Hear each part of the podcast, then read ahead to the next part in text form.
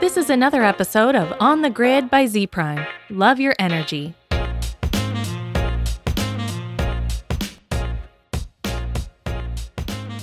Hello, everybody. This is Z Prime on the Grid. I am your host, Dylan Lockwood. Joining me, as always, is my co host, Aaron Hardick. Aaron, how's it going? It's going well, Dylan. I managed to get a short workout in before this with the Z Prime team. As you know, um, Emma Garcia and Chris Moyer have done a really good job throughout the work from home period and getting our team involved with yoga and workouts. So I actually just wrapped that up before joining you guys. Oh mean, I missed out on that. I had another call, but uh, I'm definitely looking forward to doing it next time. And I, you know, I really appreciate Emma doing the yoga every week. Um, so yeah, we're I'm glad to hear that uh, you're not letting you're not letting quarantine turn you into a into a amorphous blob like it like me. well, I'm I'm definitely one of those people who needs physical exercise simply for my mental health as well. I've noticed if I don't get out and get up and moving, then I'm not nearly as productive at work. So they definitely complement each other. Yeah, I, I have to I have to get better about doing that myself. But uh, on to the show. Today we have NREL's project lead for the American Made Solar Challenge, Sarah Gomach. Sarah, how are you doing? Welcome to the show. I'm good. Thanks so much for having me. Uh, so, just a quick refresher. Uh, can you remind us what the American Made Solar Challenge is? Sure. So, the American Made Solar Prize is a U.S. Department of Energy funded initiative that has two pieces. Uh, the first is the prize program. It's $3 million in cash prizes over three phases ready, set, and go for innovative ideas to move forward uh, U.S. solar and solar manufacturing. And then the second piece is that's supported by something called the American Made Network, is a group of organizations across the U.S. that are there to help uh, support our competitors through that process. Right. And a while back, we had on uh, Debbie Brodt-Giles from NREL uh, as well to talk about the first round. Um, we're, you know, now in the, if, correct me if I'm wrong, in the middle of the second round and putting together the third round. So, how has all of that been going so far? What, what lessons uh, were learned from the first round? Yeah, it's been great. Um, as you mentioned, for round two, we have 10 finalist teams right now uh, that are working in the last phase of the prize, and I'll do a demo day later this summer. And for round three, we have our 20 semifinalists that are working hard through the second phase of the prize um, to do a demo day also later this summer. So we have a total of 30 teams right now working through that process of idea to proof of concept to prototype and pilot. Uh, so there's definitely kind of no shortage of activity over here. Um, I think, kind of in terms of the difference between rounds, one of the things that's great about the Solar Prize is that it's so broad in what we're looking for. Um, and I think in our later rounds, one of the things that stood out for me is really the breadth of people and ideas that apply. Um, of course, we have kind of entrepreneurs and innovators that have been in the solar space that are familiar with the Department of Energy that have been working on this stuff for years, and we're we're glad to have them or we're glad to kind of support their ideas. But I think in these next uh, rounds, we've also had an increase in uh, what I'd call garage entrepreneurs. Um, people people have sort of been tinkering with something in their garage for a long time, but haven't had an opportunity to let, kind of open that garage door and let it out. Um, or even people who have never worked in the solar space before, um, people that kind of saw something that they do that could apply and brought it to the space. Um, so I think people are really seeing this prize as something that's inviting for all people along that spectrum. Um, and I think kind of through the rounds, that spectrum has kind of grown um, even more. And we've really learned about putting a support system in place that kind of caters to the needs of everyone along that spectrum. Speaking about the the breadth of that spectrum and some of those garage entrepreneurs, which I, really like that term. I feel like it creates a nice visual for our listeners of you know somebody actually sitting in their garage at home. It's very, I guess, Microsoft esque from that standpoint. Um, but you know, you mentioned you have a lot of different folks working on a lot of different types of challenges in the solar industry. So, what have you learned about issues in the solar space and beyond through some of these participants? And solutions that have been demonstrated in the American Made Solar Challenge? Yeah. Um, one of my favorite phrases is that necessity is the mother of invention.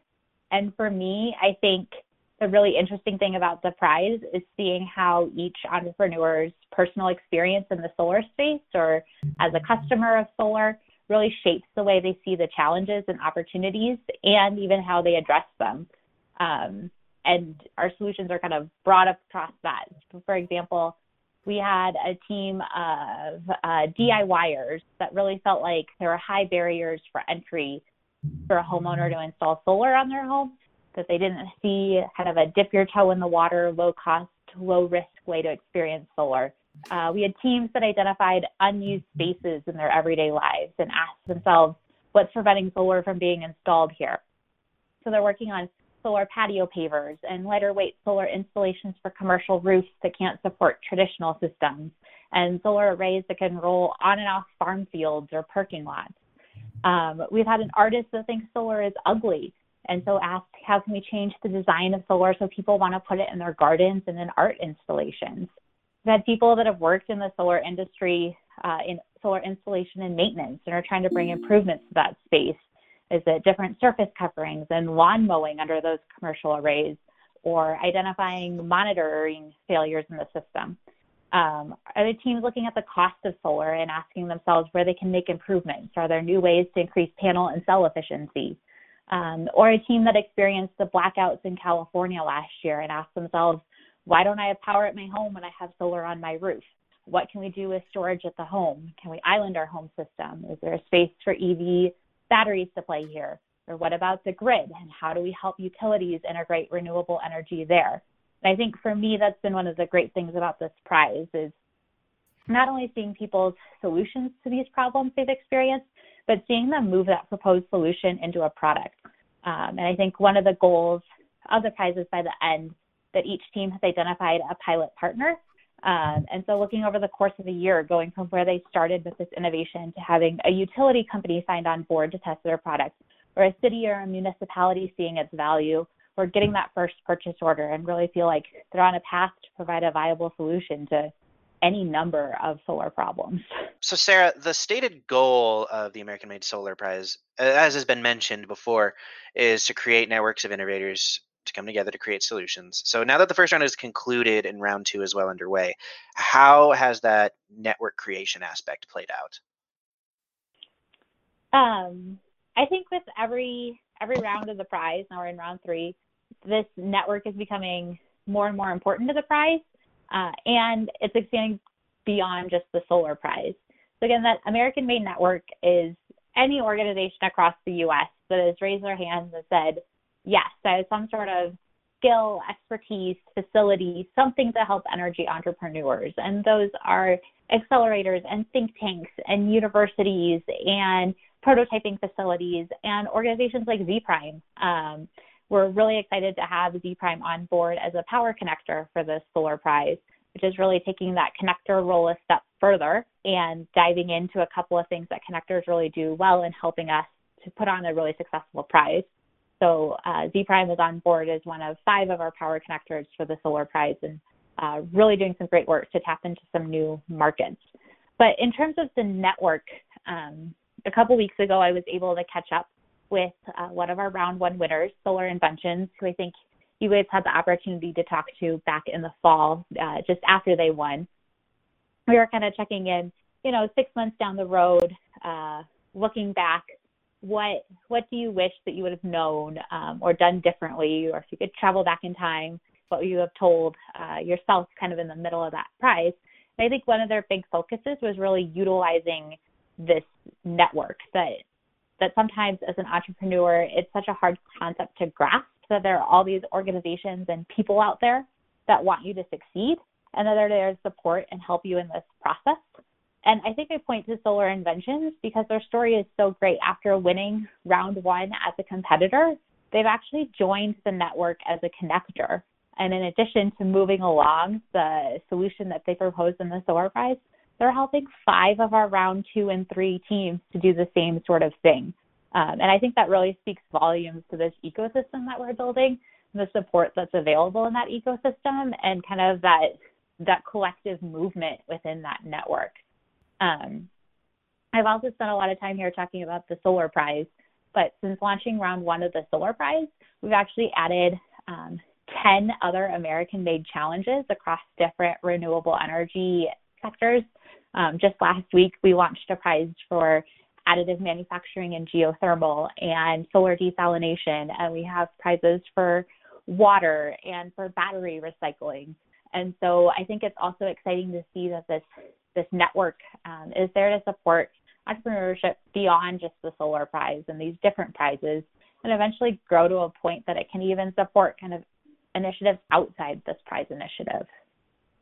That's really exciting to be able to launch that in different areas. I'm sure that you'll, you know, find a lot of solutions given this kind of like formula that you guys have come up with. So that's really exciting that you can, you know, take it and apply it to other types of challenges outside of solar.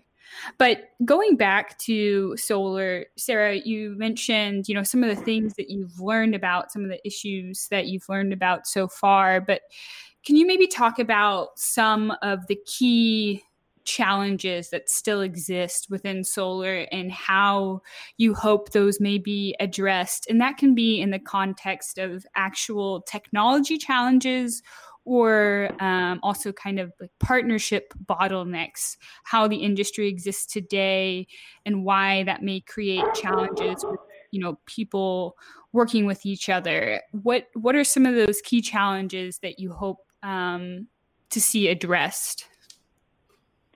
Yeah, I think kind of in terms of specific challenges, one of the things I really like about the Solar Prize is it's it's not prescriptive in terms of the challenges to solve. And so I think, as we talked about before, we're really seeing uh, people and their individual experience and their individual perspective bringing that challenge and solution to the table. And really, kind of all you have to do in that first phase is convince us of the problem and convince us that maybe you have a thoughtful way to solve that problem. Um, I think with with the network piece and kind of the the challenges there is I think there's no shortage of accelerators and networks uh, across the country. I think one of the challenges with those is sometimes it's hard to figure out how to tap into them, um, or they're very localized in a community, or they they're very technology specific.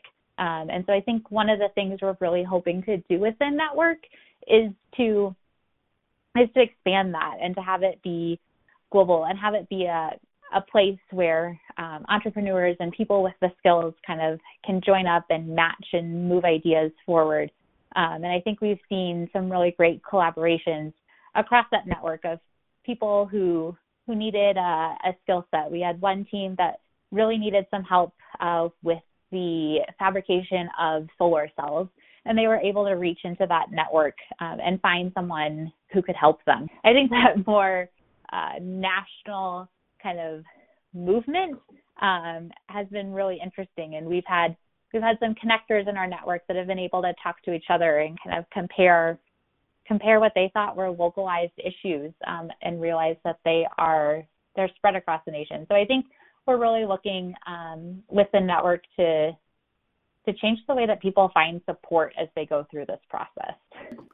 We we've definitely seen um, that challenge of trying to tap in to this network. For instance, actually earlier this week, one of our coworkers had a friend that is trying to tap into the solar industry, and her friend was uh, offering to volunteer her time to help install solar and provide kind of energy efficiency services in the local Austin community because, um, you know, a lot of challenges have been created in that area given the pandemic, but she was just struggling to even tap into the network. So we've definitely seen that as well. Yeah, I think I think it's hard on both sides. Um, on one side, you don't know where to start, or on the other side, maybe it's too overwhelming and you mm-hmm. still don't.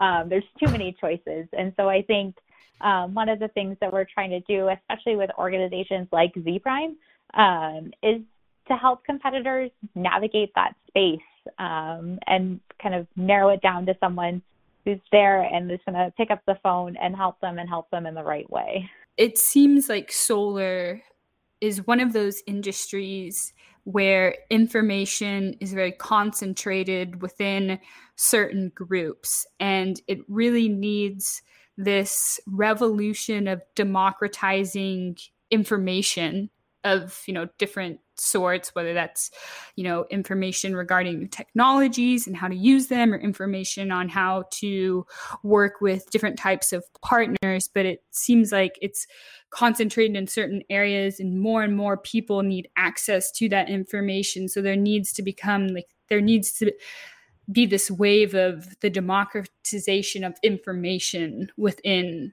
the solar industry. Yeah i think that's a good point um in terms of information in the solar industry. And also i think bringing not being so ex- kind of not having such an exclusive community is and really trying to figure out where those pieces of overlap are and who else has information and skills that can help. Yeah. I think it's interesting when you were talking about um, early in the episode when you were talking about how solar panels could be installed in gardens, kind of like as these art pieces. And that's a really good way to get new, fresh perspectives on solar. You have artists and non solar technologists starting to think about how to use this technology in different ways. So I think it's that's just one example of how um, the American Made Solar Challenge can start to bring in more diverse perspectives and get that information to different types of people than it traditionally has been with. Yeah, exactly. I really like that example, and um, use it probably way too much.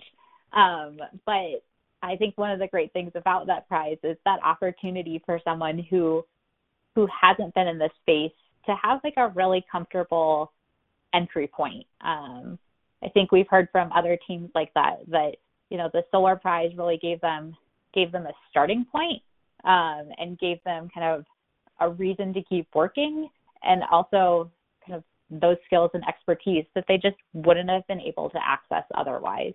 Mm-hmm. Um, and I I really like that kind of on one side of the spectrum you have people that are that are looking at how how the everyday person interacts with solar um, and how you you bring solar um, to kind of more of the general public. Um, if you'll remember, maybe our other our other winner in uh, round one was a group that saw an opportunity to put solar on manufactured homes as they were coming out of uh, the manufacturing facility, and so kind of reaching another another group that maybe doesn't have access to solar traditionally and expanding that. And that's kind of one side of the spectrum over here. And then on the other side of the spectrum, you have people who know the intricacies of solar and of the grid and how systems connect and how the solar cell works, and really trying to come up with how can that be done better and smarter and um, cheaper and more efficiently. Um, and so I love just seeing kind of that whole spectrum of problems all addressed under the same prize and kind of what resources are really common needs among those groups and what resources are super different needs that we can um, kind of target and tackle in different ways. For the prize, I really think our secret sauce here to helping solve things in the solar space is really two things. I think it's speed and connections. Um, speed from a couple of standpoints. That first is getting money to entrepreneurs quickly. It's a straight cash prize, um, not a grant. We've had uh, one of our teams tell us that winning $500,000 is more valuable than a $2 million grant because they get cash now and they can deploy it when and where they need it. Um, in my past life as a grants manager, I completely understand kind of how sometimes grants could be really, really slow. And when you're trying to move forward on a research and development pro- project or something where you have to pivot a lot, having that, that flexible money um, is invaluable.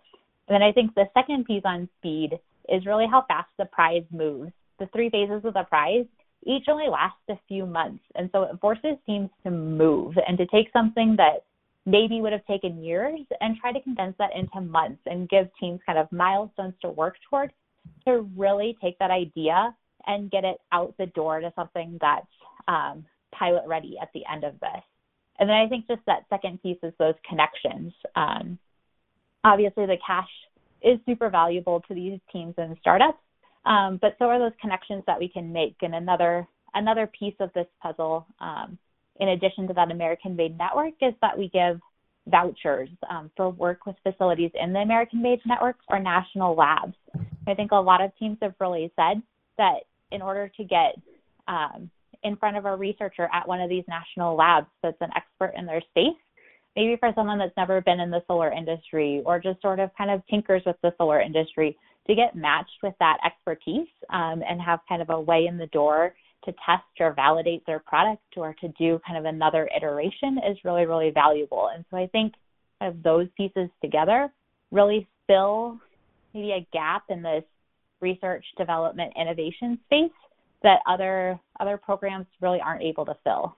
That's such a simple idea too. Uh, it seems to be working out for you. Speaking of working out for you, how would you define success for this program? Is there sort of an end goal after a certain number of rounds? Is there some kind of solar ecosystem you're trying to create? What metrics are you using to determine success for the solar prize? Uh, yeah, so I mean, I think for me and the rest of the team um, and the people kind of in our community, this isn't just running a prize program where we get 120 applicants and choose two winners and give out some money um, I think success for us is really each giving giving each team and each competitor and company in this prize program the resources that they need to make that next step in their innovation process, whatever that looks like. Uh, we've had teams that have told us they've been ready to shut their doors, but then they won 50,000 in the first phase, which led them to raising over $2 million in venture capital in just a couple of months uh, or entrepreneurs where this is a side project and the prize really allowed them to quit their day job and spend all of their time moving this idea forward. So I think at the end of the day for me, success is really this rising movement of American based entrepreneurship and innovation in the solar industry that fuels some sort of change in that space and to have a network of organizations across the US that are supporting energy innovation beyond just these challenges. Thanks for laying that out, Sarah, and thanks for being on today. We're going to be keeping up with the prize and the finalists as we go into a monthly solar podcast series we're collaborating with you with NREL on. So thanks for, I guess, kicking that off with us today, Sarah. Yeah, absolutely. And I'm really excited uh, for your next couple of podcasts and for you to have a chance to talk with some of these teams and um, what's inspired them and how they've gotten to where they are and their take on uh, some of these issues in the solar space. Yeah, and we're looking forward to talking with them as well. Aaron, thanks for being here on the kickoff of this journey. Uh, we'll be heading down this solar trail together over the next several months, looks like. Yes, we will, Dylan. I'm really excited to, you know, talk more about this project with that NREL has going on moving forward. I think it'll be really interesting to see how they solve challenges in this space. And then also, um, really interested to see what Sarah was talking about and how they kind of take this formula and apply it to other areas. That will be really exciting. Yeah, that's a good point. We'll make sure to keep our ears to the ground. Uh, if you're looking for more of this content, you might find it at zprime.com along with our research and media. You can find us on social media at DY Lockwood, at Aaron Hardick, at Zprime underscore research. My name is Dylan, and we'll see you all next time.